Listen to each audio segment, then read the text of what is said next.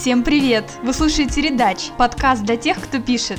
У микрофона Ира Грязных. Сразу о приятном. Редач подкаст подружился с ВКонтакте. Это значит, что Редач выбрали для тестирования новые площадки для подкастов, которые разрабатывает ВКонтакте. И теперь все самые крутые фичи и возможности подкастов ВКонтакте будут появляться и в Редач. Это круто, так что посмотрим, что нас ждет. Ну а сейчас по традиции хочу напомнить, что Редач подкаст можно слушать еще в Ютубе и iTunes.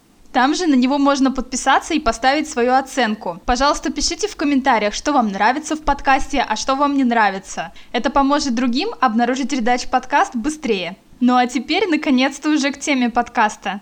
Сегодня мы говорим про заказчиков-разведчиков и что с ними делать. Часто так бывает, что вам пишет заказчик, но кажется, что он немного мутноватый. Например, он пишет «Здравствуйте, меня зовут Алексей, хочу заказать у вас статью, сколько стоит?». После такого сообщения вы должны насторожиться. Тут есть два варианта. Первое. Вам попался заказчик-разведчик. Второе. Это просто начинающий заказчик, который не в зуб ногой в тему статей, поэтому он пишет вам очень общо. Как поступить со вторым вариантом, я расскажу в следующем подкасте. А вот что делать с заказчиком-разведчиком, я расскажу сейчас. Главная цель таких заказчиков – это просто разузнать среднюю цену на рынке и те услуги, которые может предоставить копирайтер. Он ничего не будет у вас заказывать, не приведет вам других заказчиков, в общем, толку от него ноль. Ваша задача здесь не тратить на него свое время. Как только увидите такое сообщение, сразу кидайте заказчику бриф, в котором есть основные вопросы по задаче. Например, если вам пишут по статье, составьте заранее примерный бриф по статье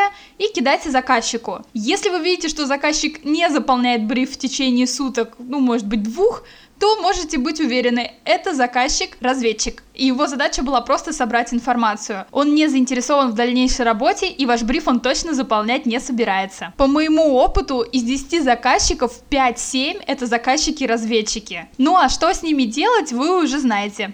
Это был 17-й выпуск Редач подкаста, и он был про заказчиков-разведчиков и что с ними делать. Все предыдущие выпуски можно послушать на ютубе и в iTunes. Ссылки есть в описании. Подписывайтесь и не пропускайте новый выпуск. До свидания!